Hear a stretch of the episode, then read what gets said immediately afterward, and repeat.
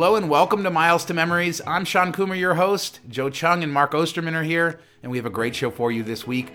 Let's talk about the post pandemic world, especially when it relates to travel and miles and points. What do we expect over the next 12 to 18 months, and what are our plans and strategies going forward? Plus, We'll talk a little Orlando. Joe just came back. He stayed at the Hyatt Regency Grand Cypress. We'll talk about which Hyatt Regency in Orlando is best, Kennedy Space Center, what you can expect when visiting there. And then we'll dive into what the MTM Patreon is. We thought we would talk a little bit about it to explain exactly all the bonus content, the meetups, the community, what exactly you get if you join our Patreon. We also have rapid fires and more, so stick around. If you like our show, don't forget to subscribe. MTMpodcast.com is where you can go for that, or just search Miles to Memories in your favorite podcast app. And if you are interested in our Patreon, patreon.com forward slash miles to memories. We just put eight meetups on the books for the next couple years, all around the country, and even one in Mexico. Hope to see you guys there. Thanks so much for listening. Let's hit it. What's up, gentlemen? Uh, Joe, good to see you back in your office, but you, you were just out of town. How long were you down in Florida? Yeah, I was down there for three nights, left Tuesday afternoon, and came back on Friday at night. So back at it again. And uh, just like Ian hates Las Vegas, you hate uh, Orlando, right? You just go there so often, uh, just to just to put it down. Yeah, exactly. Ian was complaining in our uh, work Slack group that he hates Las Vegas. And I was like, if you hate Las Vegas, why do you go like six times a year? And so I just joked with him that I hate Orlando. I'm just there half a dozen times per year, you know? Like, you can make these decisions yourself, Ian. I'm just kidding. I'm pretty sure he goes we're there like, for work, but we're still. like the exact opposite. I'm not a fan of Disney or the parks. Like, it's just too hot, too much work, too exhausting. But I love Orlando because it's kind of like the family Vegas with all these gimmicks and tricks and cool hotels and lots of dining options and all that stuff. So we actually like going to Orlando just to go to Orlando, which I know a lot of people aren't a huge fan of it, but I find it that there's so much to offer when you're there and you don't even need to have a car or anything because a lot of stuff is right around hotels depending on which one you pick. So kind of funny. Mark, I want to clarify that you understand that I'm being sarcastic when I say I hate Orlando. I just, I, just, I, just I assume that was weird, but I just want to make sure. Like, I was making fun of Ian for going to Las Vegas all the time, even though he hates it, but I was being sarcastic. You know, I'm oh, just saying, that, like, well, I thought you could.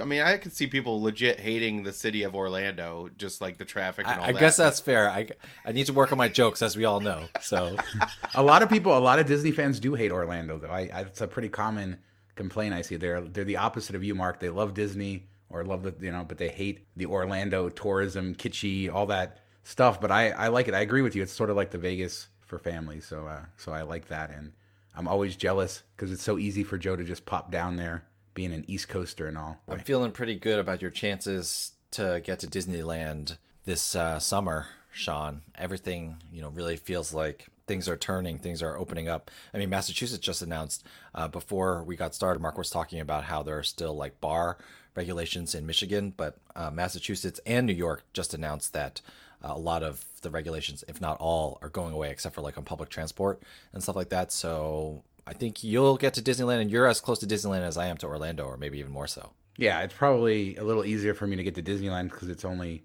four hours by car. So anytime you can drive somewhere, I think it's a, a, little bit easier than than getting on a plane. But we have a lot to talk about, I think, including sort of the post-pandemic world. As I think this week was the first time, not the first time, but this week we got more of a look as to sort of the timeline that we're going to be seeing restrictions lifted. And there's a lot of confusion, I think, between where you have to wear a mask, what the rules are, what the federal government's rules are, local rules, how that's going to affect travel, and you know there's a lot of considerations i think for people in this hobby and what you know what they're they're looking to do. And you know i, I could see a, a situation where people sort of just sit back and relax and don't plan trips. And then they really are out of luck when they really want to take a trip when things are, are back open. But let's start with this joe. So the cdc changed their guidance related to masks last week. What exactly did they say to kind of that changes the world of travel yeah, like the bottom line is the CDC said that if you're fully vaccinated, you do not for most for the most part need to wear a mask anywhere except for where local guidelines or private businesses say that you do. But like the science is in, if you're fully vaccinated, in general, you're not going to be quote unquote shedding virus, which is a term they use to just say like you're not going to be able to transmit to others. You're very low or very low probability of transmitting to others, very low probability of getting sick yourself. So the CDC was like, you know, you don't have to worry about wearing masks anymore. I should say one more time that if a local government or a local business says you have to wear a mask, you still have to wear the mask. Like this is just the CDC's recommendation, and states are changing their recommendations and their guidelines based on what the CDC said. Now, what has happened is a lot of businesses have really been changing their policies very quickly. And the big news, of course, theme park wise, is I don't know of any theme park that still has outdoor mask requirements anymore, Shawn. You might know, you know more of the theme parks, but definitely the big ones Disney World, Universal, SeaWorld, I think the Six Flags as well. They've all said if you're outdoors, you no longer have to wear a mask. And some of them say you have to be fully vaccinated to do that. Some of them don't say whether you need to be vaccinated or not. But the reality is, it's honor system. So, for all intents and purposes, the outdoor mask mandates at all theme parks and a lot of other places are gone. Yeah, talking about theme parks, that's kind of a good comparison to the rest of the world. You have places like California, which still have a mask mandate. So, all of the parks in California are still requiring masks outdoors but you have the greater CDC guidance. So most states have already gone to loosen up, and that's happened. I know here in Nevada, uh, Vegas almost overnight, I think, went maskless. Uh, in fact, I was at an event with the mayor of Las Vegas last week for like an opening, and it was right as the CDC guidance came down, and nobody had a mask. It's just like everybody was waiting to rip them off. You know, before we go into like what the real world implications are for travel, because you still are required to wear a mask while you're on an airplane, for example. How have things just in the last couple days changed in Michigan, Mark? Yeah, I think the Detroit Tigers on Friday came out and said you don't have to wear a mask in the stadium. They still are capacity limited, like 10,000 fans out of the 40,000, something like that. But they had required masks at all times in the stadiums, and now it's mask free. And even I went golfing on Sunday, and they put a sign up on the door that said, if you're vaccinated, you don't need to wear a mask inside. So that was kind of unique. so I walked in there and it felt uh, felt good um, to do that. So it does seem like things are picking up. I'm not sure that I'm a huge fan of this because I think it puts a lot of pressure on businesses. You know, if they want to make that decision, I think there's going to be a lot of fighting, like we saw early on when mask mandates came out, because they're going to say, "Hey, CDC said I don't need to," you know, type of thing. It should have just been like no masks or all masks. Like I, I just don't like that they're leaving it up. They're kind of just pushing the buck down the field and saying, "Hey." as a political thing, uh, our politicians are tired of getting crucified either for doing it or for not doing it. So we're just going to say we're going to leave it up to the individual businesses. And they have no way of checking people if they are worried about it. They can't physically check vaccinated cards and stuff. There, it's just not going to happen. So basically, it's no masks. Like nobody's going to wear them for the most part because I know it's an honor code, but most people are probably not going to be honorable in that sense. So uh, I'm not sure that I agree with the way they rolled it out. I don't have a problem with them doing it. I just think it should have just been when you're ready, you just say it's all gone. Like be done with it. Be interesting. There'll be a lot of uh, Karen videos I think popping up over the next couple weeks. I mean, there already were some this weekend. What up, oh, Ricky Schroder?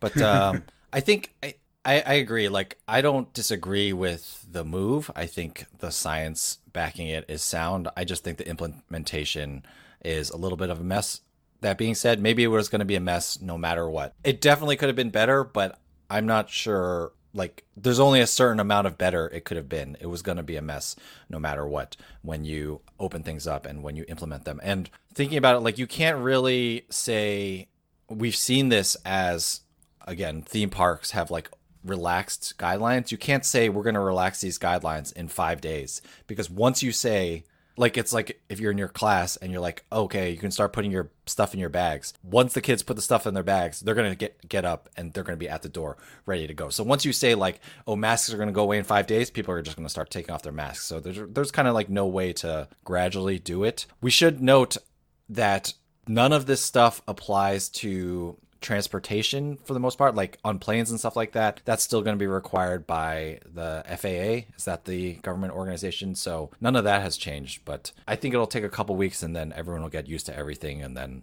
we'll just move on. It'll just be interesting. Like you could go from one store to the next store and you don't know what the policy is going to be until you kind of like get in there really because they might still have the sign up but not enforcing it and so it'll just be an interesting few couple weeks. I think this will move quickly that uh, a lot of states will start to drop a lot of their mandates quickly. For Michigan, it was like 70% vaccinated, and then there's no mandates at all. I think we're in the 50s and it's moving pretty slowly, so it could take a while to get there. I expect that to be dropped and just updated without hitting the 70%, but that's just a guess on my part at this point. Yeah, I think it's important to to get back to to normal life, to remember what normal was before and as long as it's safe and the science supports it to sort of push in that direction. And you know, having been out in public the last couple days in a place like Vegas where like like I said seemingly the mask thing just went completely away overnight. I mean, it does feel good to be in public with people you know, showing their face and I'm comfortable being fully vaccinated, that I'm safe and that I'm not putting others at risk. I'm also okay if people want to wear masks to protect themselves and do that for themselves. I will uh, fully support anybody who wants to do that, and uh, it's good. But let's pivot to talk about how is this going to change the hobby as we really are sort of getting out of the pandemic. We can kind of see the light. Policies are changing. We've seen a huge crush on travel this summer, and that's not going to change. But what should people be doing out there in this hobby? You know, planning travel, planning their earnings. What should they be doing differently as we come out of the pandemic? Should they be planning further advance? Should they be sort of looking to off the beaten track uh, tourist spots? I mean, what what are you guys going to do? I would say first and foremost that if you want to fly, maybe you want to lock in your prices right now. Especially for me as a JetBlue Mosaic, I am locking in my flights for August immediately because flight prices are crazy. They have not re-added all the frequencies that they used to have and so with supply and demand the demand is just higher than the supply right now so in the past you know flying down flying wherever out of boston i could wait till like a month out maybe even two weeks out and get a decent price uh, especially on jetblue again as a mosaic i have a lot more flexibility there but it has been rough. Uh, you know, planning last minute travel is really hard. So I would say if you want to fly, book early, especially domestically. Internationally, it's probably still okay. Um, the demand isn't there yet, but I would say book your flights early. And then the other thing I would say is maybe just like last year, still consider doing more road trips just because of the supply and demand of flying. Uh, even if you're ready to fly and comfortable flying, I don't know. The the prices are crazy, and since so many of the domestic programs, the miles cost is linked to the cash cost you're not saving any money by using miles anyway, or it's it's still expensive. I don't know. What do you think, Mark? Yeah, we saw over the weekend uh, Hawaiian's airline system com- completely crashed because there was a lot of people trying to get on there and book things. So we've talked about this. The ramp up to to travel is going to be bumpy. We're seeing that everywhere. Christopher had a great post in the Facebook group about he was trying to get to Greece and connections and stuff, and the airlines didn't even know the airport's rules. So we called the airport directly, and they're like, "Yeah, you don't need a test if you're just transitioning through." But United had told him he did.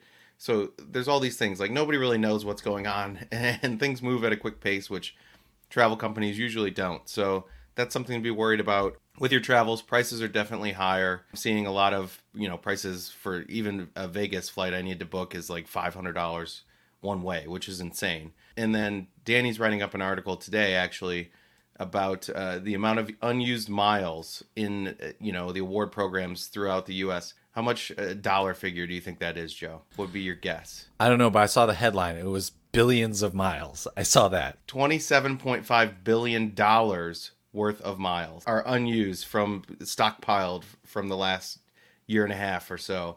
So you think about that. That's a huge influx of miles that would be coming in to be used. So I think prices are going to be high for a while because they know they can get them. And I also think that that means the de- devaluations are going to roll in heavy because that's on their balance sheet. That's a, you know, an asset that they have that or a liability that they have. So I am assuming that they're, you know, if people can't get through them or use them, they're going to start to tweak the program so they're not worth as much so that's something that we have to be cautious of. Last point I'll make is, you know, a lot of these uh, airlines have made it, you know, that you can cancel award bookings during the pandemic and it's kind of rolled on. They say it's going to be forever, but you know, we know it's going to be like a year or whatever. Whenever they get back to regular travel, they're, uh, you know, regular levels, they're going to cancel that. But that's good for this where you can book far out. If the price drops, you can cancel, rebook, that type of thing. So take advantage of that. That's the only way you might be able to get a deal these days. I mean, on the flip side, there are tons of deals to be had still. And that's sort of like the interesting thing we're seeing everywhere. Vegas is a good example of that. There are times where the prices at Vegas are higher than they've ever been in the history before COVID, anything. And the demand is that high too. but then there's off periods of time where it's not busy, and that's going to be the case anywhere in the country. So if you're going to, you know, Mount Rushmore on the 4th of July, it's going to be worse than it's ever been, and that was never a good place to visit on the 4th of July because the crowds, it's going to be the same place everywhere. But uh, because we still have this unevenness, we still have a lack of international travel. You're going to find places where there are good deals, and we should certainly be looking for those. That's what I'm going to be trying to look for. But yeah, I mean, devaluations are coming. They're coming big. They're going to be painful, and we should all expect them. And we shouldn't be, you know, hoarding our miles and points. People say you should, you know, earn and burn all the time, but I don't know that that's always the best strategy. I think some sort of balance with earning and burning is good, but in this case if there's a trip you want to take and the the price makes sense to you now and you can find space, I say you know put it down, book it, and uh, and do what you can because uh, those miles and points that you've been hoarding the last year while you're not traveling are going to become worth less, and uh, that is certainly going to happen. Mark, Mark, and I think I think we both agree. Joe probably too. It's going to ha- come fast and hard, and it's going to be brutal. Yeah, you saying that there are still deals to be had did remind me that when I'm talking about flight prices, those have seemed super high, but in general, there are still tons of hotels out there and those aren't completely filled up yet. So there are definitely deals to be had hotel wise. Um, and in fact, sometimes miles and points are not as good of a deal for hotels. Well, I think you should just use them anyway. But you're not getting as much value as you had in the past just because the hotel prices aren't that expensive. I think you know, you saying that, Shawn, makes me think that if you have some local places that you've wanted to visit, like for us, it's like Maine, for example, what you can do is you can kind of monitor prices. And I can go to a Maine last minute because it's a five hour drive away. So you can do last minute road trips and find good hotel prices and do stuff like that. But I think last minute plane trips is at least in April and May because I was looking to go to places last minute. In fact, the reason why I was in Florida is because I canceled our trip that was going to be to California. And so I was looking for last minute flights to Florida. That is uh, a little bit harder. So, you know, look at those road trips, look for those hotel deals. Yeah, and there will still be deals. There will still be plenty of opportunity. The, the world isn't over. And even though there's a crush of people out there, it does feel good to be around people. And we're seeing that in Vegas where it's so crowded and it's like sort of a double edged sword. Do you, kind of miss the, the low crowds, but uh, it's good to be around people. So let's talk about Florida, Joe, because you went and stayed at the Hyatt Regency Grand Cypress. I know that's a hotel that Mark and I have both stayed at before, so we're both pretty familiar with it. And uh, how uh, how are things down there? All right, first of all, I have no desire for there to be a lot of people. Okay, I just want to say that that's Shawn speaking for Shawn. I'm saying I'm it's good with... to be around people. I'm not saying that I want to be in a place where there's a million people. No, no, I, am as someone who was at no an event people. last week like I wasn't expecting just at an event, just being around people. It's it's it's good to see, especially seeing people's faces and and knowing that we can uh, all live in the same world again. I don't know. I'm no, I agree. To hope. I, I agree to disagree. I, I love I love being on the internet. I love seeing you guys like this. This is the way. So, uh, but that all that all being said, I'm I'm mostly being tongue in cheek. Um, but you know, I'm generally an introvert, so uh, yeah, so Hyatt Regency Grand Cypress. I mean, part of the reason why I booked it was because I talked to you, Shawn, about it.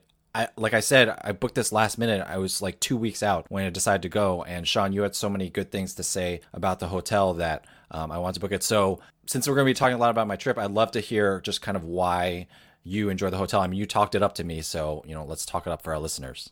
Oh, that means that Joe may not have uh, may not have liked it.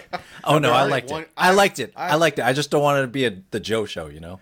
Well, I have one one major question gripe about that hotel is it has a beautiful pool area, really cool, like caverns, massive pool. But it was the last time I stayed there, it was not heated, and this was June, which it was hot out. But you get in, and you couldn't be in the big pool for more than five minutes, and your your teeth are chattering. So I've I've heard back and forth. Like some people have said it's heated now, other people have said no. So I don't know. Did you notice? Did you dip your toe in? I saw that before. I think I read on Disney Tourist Blog they complained about that. So I saw that before we went, and I did notice that it did not feel heated. However, I did swim by a couple jets that felt like mildly heated, but they were like really few and far between. So I would say that if that pool is heated, it's like barely heated. Now we came from Massachusetts where it was like 40 degrees two days before we left, so our bodies were fine and acclimated. And actually, it was only like 70s the days that we were swimming, but we were okay. My daughter, who gets cold really easily,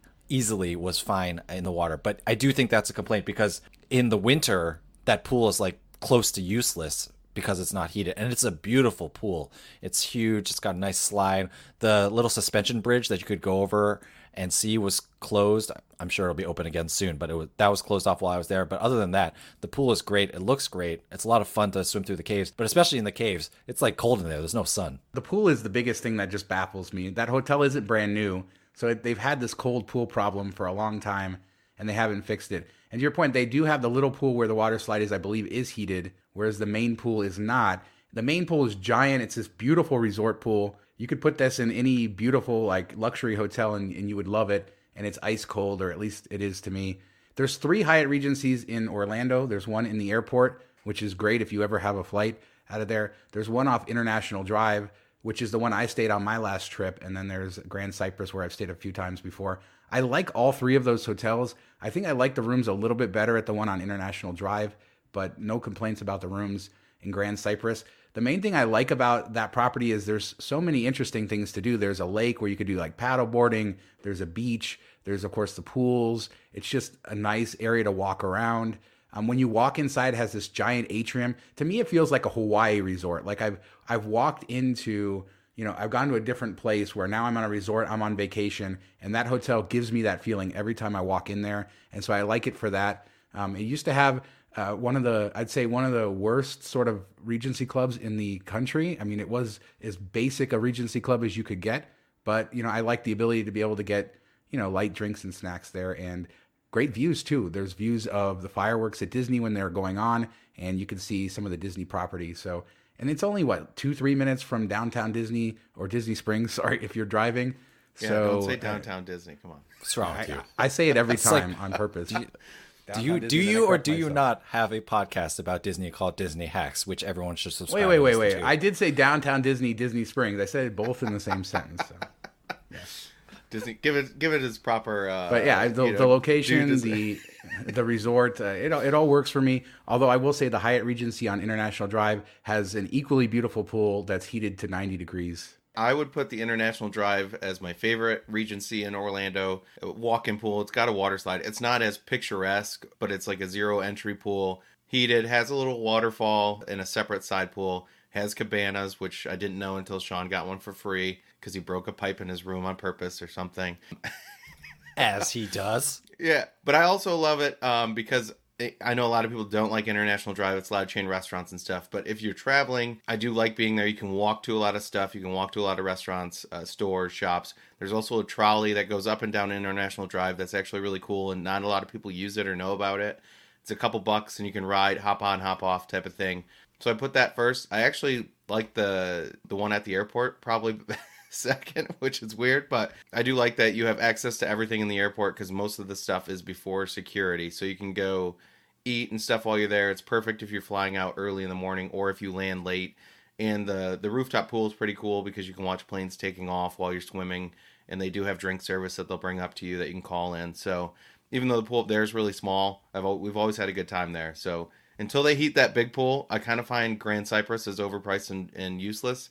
Even though there is a lot to offer, rock climb, putt putt, all that type of stuff. But you know, you're in Florida, you want to go swimming, and if you can't use the the majority of the pool, it's kind of worthless to me. Yeah, I was debating booking the airport one because we spent one of our days going to Kennedy Space Center and Brevard Zoo, which is out in Melbourne, like so like an hour east of Lake Buena Vista, but uh ended up not doing. Maybe I should have talked to Mark before I went instead. But I wanted to check out the Grand Cypress since um, everyone talks about it. Now, the nice thing about all three of those Hyatt Regencies is they're only category threes. So I used two of my free nights and, you know, 12,000 points for the third night. And so that was um, pretty great. Now, a couple of funny stories. I inquired uh, about a suite upgrade as a globalist, and they put me in a junior suite, which was really nice. And then as a globalist, you know, technically as a resort, you're not entitled to the 4 p.m. checkout, uh, the late checkout, but I asked for it, and they gave it to me for 1:30 p.m.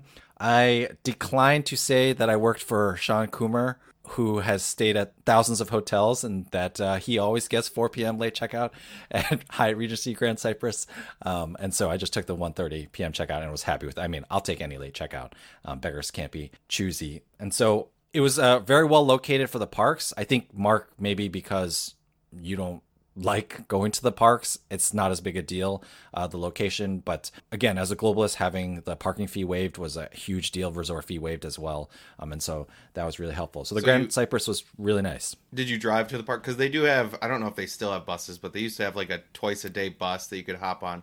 And that's how we went to the parks when we were there, which was nice to have. Usually, like if we go to the other Hyatt, we'll just Uber there, which is also very nice because they just drop you off at the front door versus parking and walking all that extra distance. But I'm assuming you rented it because you knew you were going to drive to the uh, Kennedy Center. So Yeah, so we drove to the parks and uh, it worked out fine. Uh, so Kennedy Space Center and Brevard Zoo. So originally in California, we were going to go to the zoo in LA and also to La Brea Tar Pits. I think I mentioned it here, but like I said, we ended up canceling. But when I was looking for a new place to go, my wife's kind of stipulation was she wanted us to stay on the east coast or stay on a flight like three or three hours or less. And then my daughter's stipulation is she wanted to see a ton of animals. So i looked up like kind of top 25 zoos in the country. And so brevard zoo which is a smaller zoo but it's in melbourne florida which like i said is about an hour away from all this stuff in orlando kept coming up on these lists. And so i was like well jess i could uh, go back to orlando but i know you hate it when i go there. And she's like fine whatever just go. So that's kind kind of why we ended up going to orlando I think if Go you're a Shawn. zoo near Orlando, you got to kind of step up your game, right? Because you have Animal Kingdom there, you have Busch Gardens not far away, even Gatorland is an, an amusement park down there. So yeah, I think that. So what did it did it measure up to uh, its reputation? Yeah, it was a really great zoo. You know what I really liked about it is when you go to a lot of zoos, they are just really expansive and there's like a ton of walking to go from animal to animal. But Brevard Zoo was very well designed. It's kind of like a um, hub and spoke situation where there's like a central area where you walk around in a little circle and then you have these spurs that go off and each one is like a different climate and stuff like that. And so it was a lot of fun. My daughter loved it. You can buy a piece of romaine lettuce for two dollars to feed a giraffe, which she said was the highlight. that's really cheap for most zoos charge like a $40 fee to be able to do that. So that's pretty cool. Yeah, so I paid the two dollars. She grabbed the lettuce and she started running away. And I was like, "Hey, I just paid two dollars for this. You better wait for me to get my camera out." Okay, okay, you, you can't do. You can't good do money this for I'm free. spending. Yeah, it's good money that I'm spending on I only this, did uh, this for the uh, for the Instagram. All right, I only uh, Yeah. paid the two dollars so we could post this to the gram. I will say that it was. I mean, I got a shot of the giraffe like looking straight head on at me, three or four feet away. So that was that was pretty cool. So yeah, it was a really well designed zoo. If you have younger kids, there was this whole kind of toddler preschool like, splash play area that was combined with like they had some tanks with fish next to it, so that the kids it's all waiting pool size.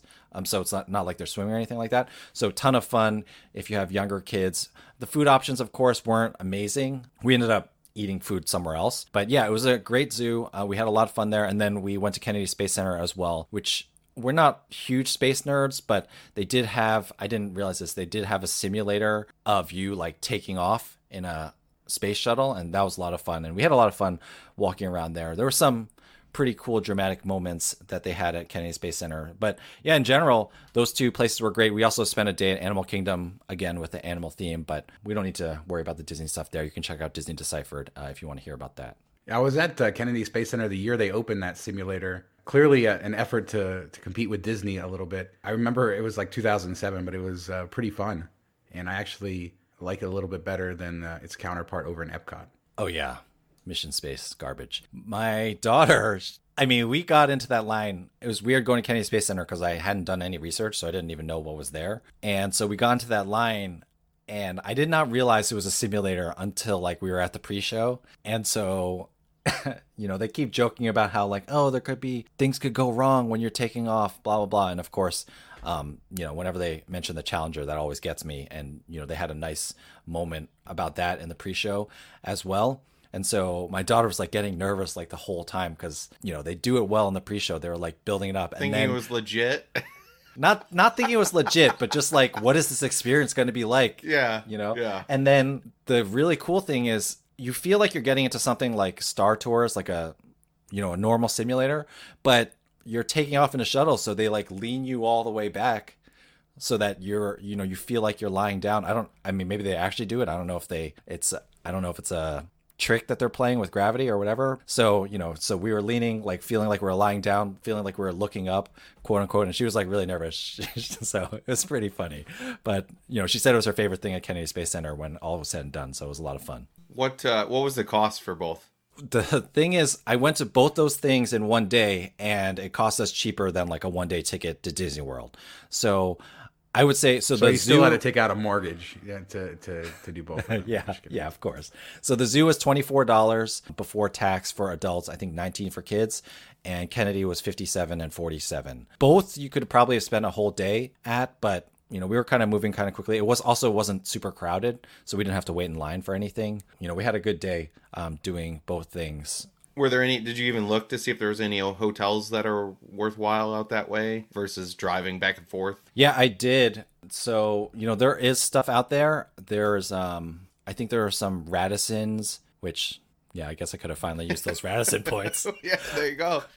But uh the but the whole goal was to be close enough to the Disney orbit to tell Jess that uh, you know, I had gotten pulled in by the force of its gravity and had to go to Animal Kingdom. So plus I wanted I mean, plus people have been talking about the Grand Cypress for so long I want to check it out for myself we did both in one day. We couldn't. We would not have to. Like our original plan was to drive out there twice. After driving out there once, I was like, I'm not. I'm not doing this another day. So we're we're just gonna hit both in the same day because it is like an hour both ways. Um, you know, we listened to a lot of Brains On podcasts, learned a lot more about animals on the way there and back. But there's definitely stuff out there because there's it's right by Cocoa Beach, and I think a lot of people go out there to like hang out on the beach and stuff too. So you know, there's all that stuff out there if you want to hang. I stayed at a Radisson in uh, Melbourne, Florida. Believe it or not, the, the Radisson there using a using my points to try to burn them a few years ago. It wasn't anything fancy, but it was right on the water. So like you you looked out and there wasn't much of a beach. Like there wasn't much of a sand beach, uh, but you were right on top of the sand. So it was really neat to to stay there. So the Radisson in Melbourne, Florida. If you don't want a fancy room, but you want some great ocean views, that's actually a pretty good value too, if I remember right on points. So Nice. just a, just a data point there. Melbourne. And then there's also up near Kennedy Space There's all kinds of uh, hotels up near the cruise port and and all that uh, as well. And then as you head up towards Daytona, there's all kinds of places to stay if you want to get out there as well. But it sounds like a a really cool trip, and glad you finally got to try Grand Cypress. I think for me, the the location thing is for the Hyatt's there. It's just where I'm going to be. If I'm going to Disney, it's going to be Grand Cypress. If I'm going to SeaWorld or Orlando uh, or Universal or iDrive, it's going to be the Hyatt Regency Orlando. And then of course, if I have a flight, nothing better than waking up for an early flight and you're already sleeping in the airport in a comfy bed in a Hyatt. So that's uh, that's always a good uh, good novelty. Yeah, I really want to check out that hotel just for AvGeek nerd purposes. I mean, I'm not even an AvGeek, but I think it'd just be super cool to just be Yeah, there. especially if you get a balcony overlooking the runway and stuff. It's pretty cool. Yeah, one of the cooler airport uh, airport locations. And I guess next time one of us stays there, we should, uh, should talk about it a little bit more when it's fresher in our mind. I, and I know Mark and I both stayed there, but uh, it's definitely worth uh, highlighting at, at another time. So let's let's move on. I know that we talk a little bit about Patreon and our our Patreon here on the podcast. We mention it, but I thought we haven't in a long time really talked about what we're offering with Patreon and what the what it is and what people would get from it and why people may not want it. And I thought we would uh, just talk about that for a couple minutes here. Mark, you know, when we started the Patreon, what was it like five, six months maybe before, maybe just a couple months before COVID started? Uh, I think it was January. So Okay, so yeah, so it's two months. cou- like two two months Some before good timing for sure. World shutdown. so fantastic timing on our part, but we wanted to do something a little bit different. We wanted to not only share sort of the knowledge of the MTM team, and we have you know amazing groups of contributors that are on the site. If you read the website, and some of them have guest hosted here as well. We wanted to be able to share all of that, but we also wanted to build a community to have fun. I mean, Mark is uh, all about fun for sure, and Yes. and getting together in person and, and sort of celebrating this hobby is what our Patreon really was about to start. Now, of course, COVID got in the way, which kept us from meeting up and sort of hurt the community a little bit. But then, I mean, the people in the group, I think, have stepped up and we have built a pretty good community, even though we haven't had our, our first meetup, right? Yeah, I think it's a really good group of people, uh, very knowledgeable, and they all are willing to help each other out, which is great. And a lot of them have known each other in the space for for years and years, so they already have some bonds and friendships built. And then some new people added. And one of my favorite, we do uh, a couple shows you know, every week, sometimes twice a week, once a week, depending. We have five or six different shows that we do specifically like a podcast, video podcast type of format. And my favorite one is the Diamond Member Spotlight that we do, where we bring on a different member each month and interview them and hear about their travels and just kind of everybody gets to know them and chats and jokes it and joins in on the fun of the whole experience. So I think that's really cool. And I think it's been really unique uh, in that aspect that everybody seems to get along.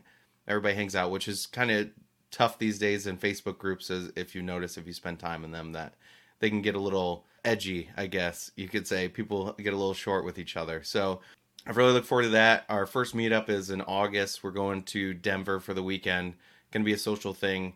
Down the line, we want to you know mix in some stuff with presentations and everything. But uh, the first few are going to be social, just because we don't know what the rules are when we're going and what will change and all that. So looking forward to that. Hopefully, once everything's back to normal, going forward, we're going to try to do one meetup each quarter. Try to do one international destination throughout the year. So one of those four will be at something international. I think Mexico City's high on our list as an option uh, next year. So I'm, yeah, I'm really looking forward to this. I know everybody's been pent up and, and waiting to get together. And then whenever we're in a city or somebody's visiting each other's city, people meet up, which is really cool. Like Han from Chicago was in Detroit visiting family, and we got a, a couple of the members together and had dinner together and everything. So I look forward to that. I had one member pick me up from the airport and drive me to the other airport, and we hung out and had a meal. So it's always a good time, and that's what's cool about it. I think you get to know people, and no matter where you go, there's somebody there that you probably already know, which makes it nice. Yeah, the social aspect I think is so important, and especially as we get into this new world and we're able to do the meetups, it's a huge focus for us. I think the other thing that you mentioned that's really important to me personally is the atmosphere there, keeping it positive, keeping people from you know yelling like you say there's facebook groups where people are always at odds with each other where the moderators are pitting people against each other or that's just not how we do it. We're trying to keep it positive and fun. But for people looking to learn more kind of like you you hinted at we have a lot of content as well. So we have a private discord server. So that, think of discord kind of like slack if you've ever used slack but it's a chat program with different rooms to talk about different things. We also have our diamond facebook group. So if you prefer facebook we communicate there, and that's where we stream our shows every week. We do a Zoom chat every once a month. We do a Facebook chat uh, once a month, and then we do our shows. We have a show all about spending. We have the show, like Mark said, where we talk about a member each month, Diamond Spotlight. I do a show where I interview uh, people from from outside the hobby uh, each month. This month, I'm doing a deep dive in on mortgage with uh, with my brother who happens to own a mortgage company, been in the business for 20 years. So we're going to talk about how mortgage relates to the hobby. Next month, uh, I have a, a pretty big guest lined up. So lots of stuff. We're really trying hard. It's been ten dollars a month since the beginning. We're not raising the price on that. Uh, Patreon.com forward slash Miles to Memories. If you're interested, over 200 people. We really try hard to make this an awesome community, and like the meetups are going to be off the hook. I know that uh, Mark's working so hard on uh, making those fun, and he is the king of fun. So uh, they will be fun. Absolutely. Well, uh, in the live chat, Julie says you guys have the best content, and she's been a member of the group since the beginning, and she's actually our Diamond Spotlight member uh, coming up in a couple weeks. So looking forward to chatting with her. Very self-serving, Julie. Way to she has to start uh, you know start putting it out there now. But I did want to just ha- take a couple minutes here. That's it. I mean, is this a commercial? Maybe, but it's a cool community. And when we talk about Patreon, I want people to know, yeah, they have meetups. Yeah, they have weekly content. Yeah, they have these private groups. That's what they're doing. And uh, we'd love to have anybody who wants to try. And uh, if you don't, we're still going to be streaming the podcast uh, to the main Facebook group and uh, doing all of the other content that we do on the website and uh, everywhere else as well, and the YouTube channel and, and everything else. So thanks so much to all of our Patreon supporters and the me- the members of the community. And uh, we hope to see some new members in there soon. Patreon.com forward slash miles to memories. Let's head into rapid fire. Mark, uh, start us off. Yeah, mine is Zoe wrote an article, Common Mistakes 13 common mistakes tourists make when visiting Japan. Don't do these. Uh, so some good stuff in there, stuff you wouldn't even really think about, like don't eat on local trains. Uh, it's considered room. If you have a backpack on on a train, uh, make sure you drop it down in front of you so it doesn't take up space for somebody standing because they, they get pretty packed. Uh, so a lot of little tips like that that you wouldn't really even think about or consider. Um, but it's something you know when you go to a, a new country, you want to get immersed in their culture and follow their however they normally handle things. So she gives you some good tips, some things to look out for when you're there. Definitely check it out. Hopefully, we can get her to do some more. She did uh, for South Korea uh, a couple weeks ago, so hopefully we get her to add a couple more to the list. So I always find those interesting. How about you, Joe? Yeah, so Benji wrote an article about Discover retention bonuses and kind of, uh, you know, the term he uses is that they are low hanging fruit. Of course, you should always be looking for retention bonuses on all your cards, but I think Discover is one I don't think about a lot, especially because a lot of their, and Benji points this out, a lot of the cards have no annual fee, so you don't think about that. And so, you know, I thought it was a good article, especially for a lot of people pick up Discover and then just hold it for that first year, but definitely think about uh, doing retention offers. What about you, Shawn? I wanted to, in talking about uh, Zoe's article, I love that in the in the rules she talks about don't break the rules at the onsen because I think going to a Japanese onsen like a hot spring is like the coolest thing ever. And she also had an article what a week or two ago all about like going to an onsen and how to do it. And if you're going to Japan, highly recommend doing that, going to an onsen, having that experience. And uh, so check out that article uh, as well. Even though that wasn't my my rapid fire for this week. My rapid fire. you know we talked is... about that last week, right? Yeah, yeah, I know. Rapid fire. you no, just I know. I'm just it again. Well, people don't yeah. listen to every episode and every. That's true. That's true. That's true. Yeah, cover up your tattoos if you go on the onsen. Sorry. But my rapid fire for this week is Mark and I had our, our this week's episode of MTM Vegas. We talked about how everything's opening up to 100%, maskless, you know, what Vegas is like right now, how things are moving forward. There's a lot of news, a lot of things changing. So if you're interested at all in Vegas, check out MTM Vegas, uh, youtube.com forward slash miles to memories. We do our MTM Vegas uh, podcast every week, but uh, a lot of uh, relevant information to, to COVID and opening up uh, in there this week. And that's going to do it uh, for us this week. Joe, where can people find you when they're not listening to this fine podcast? You can find me at As a Joe Flies on social media. You can find my Disney podcast at Disney Deciphered com. And yeah that's pretty much it. Uh, contact me if you need help booking a disney vacation. The disney wish the new cruise line uh, the new cruise ship is uh, starting booking now. What about you mark? It looks pretty cool too. I saw some pictures today when i was trying to find some articles for around the web and it didn't make it today but it'll probably make it in a future one but it looks really beautiful. 1600 bucks for a two night cruise on that thing. So yeah so it's a pass but it does look nice. No no no. The 1600 bucks for a two night cruise is the Balcony, in the uk yeah no, yeah. in the UK they're doing uh, cruises where cruise to nowhere type of thing. Cruise to nowheres oh, in uh, the no. UK. I actually, I mean, I was like, I, mean, I was shocked. The Disney Wish prices are only a couple hundred dollars more than the other uh, ships. That's right now. As they book up, it'll get more expensive, but we'll see what it's like in two weeks. Of course, the other ships are ten grand, so it's just ten grand, three hundred dollars. But Yeah, I mean, fair point. I, I have Disney blinders on. Sorry, Mark. Go ahead yeah, those cruises and flights to nowhere. I know people that just love being on a plane or on a cruise ship. You know, they probably love them, but not for me. Not, definitely not for me. But um, you can follow me on Twitter at Detroit Mark. Email me mark at miles2memories.com. You know, come to the website, comment there. I'll get back to you there. Join our Facebook groups, Patreon. Uh, lots of ways, public profile, so you can message me on Facebook. Hopefully, I see it because you know Facebook's weird if you're not friends where the message goes, and sometimes I miss those. But um, lots of ways to get a hold of me. How about you, Sean? Mark always claims that he never sees my messages on Facebook. I think he's just ignoring me. no, I'm just kidding. I think you said it all. Miles to memories.com. We have links to everything. All of our articles, all of our podcasts, videos, content uh, can be found there. Thanks so much uh, to everybody who is in our community, who watches us live, who listens to us, who reads the website.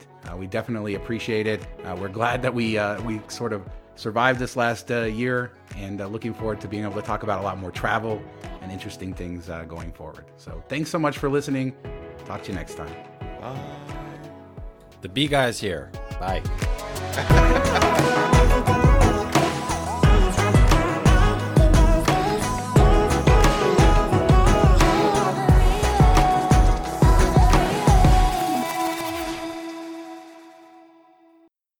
if you are fully vaccinated, the CDC, the CDC, CDC, it's gonna be CDC. CDC.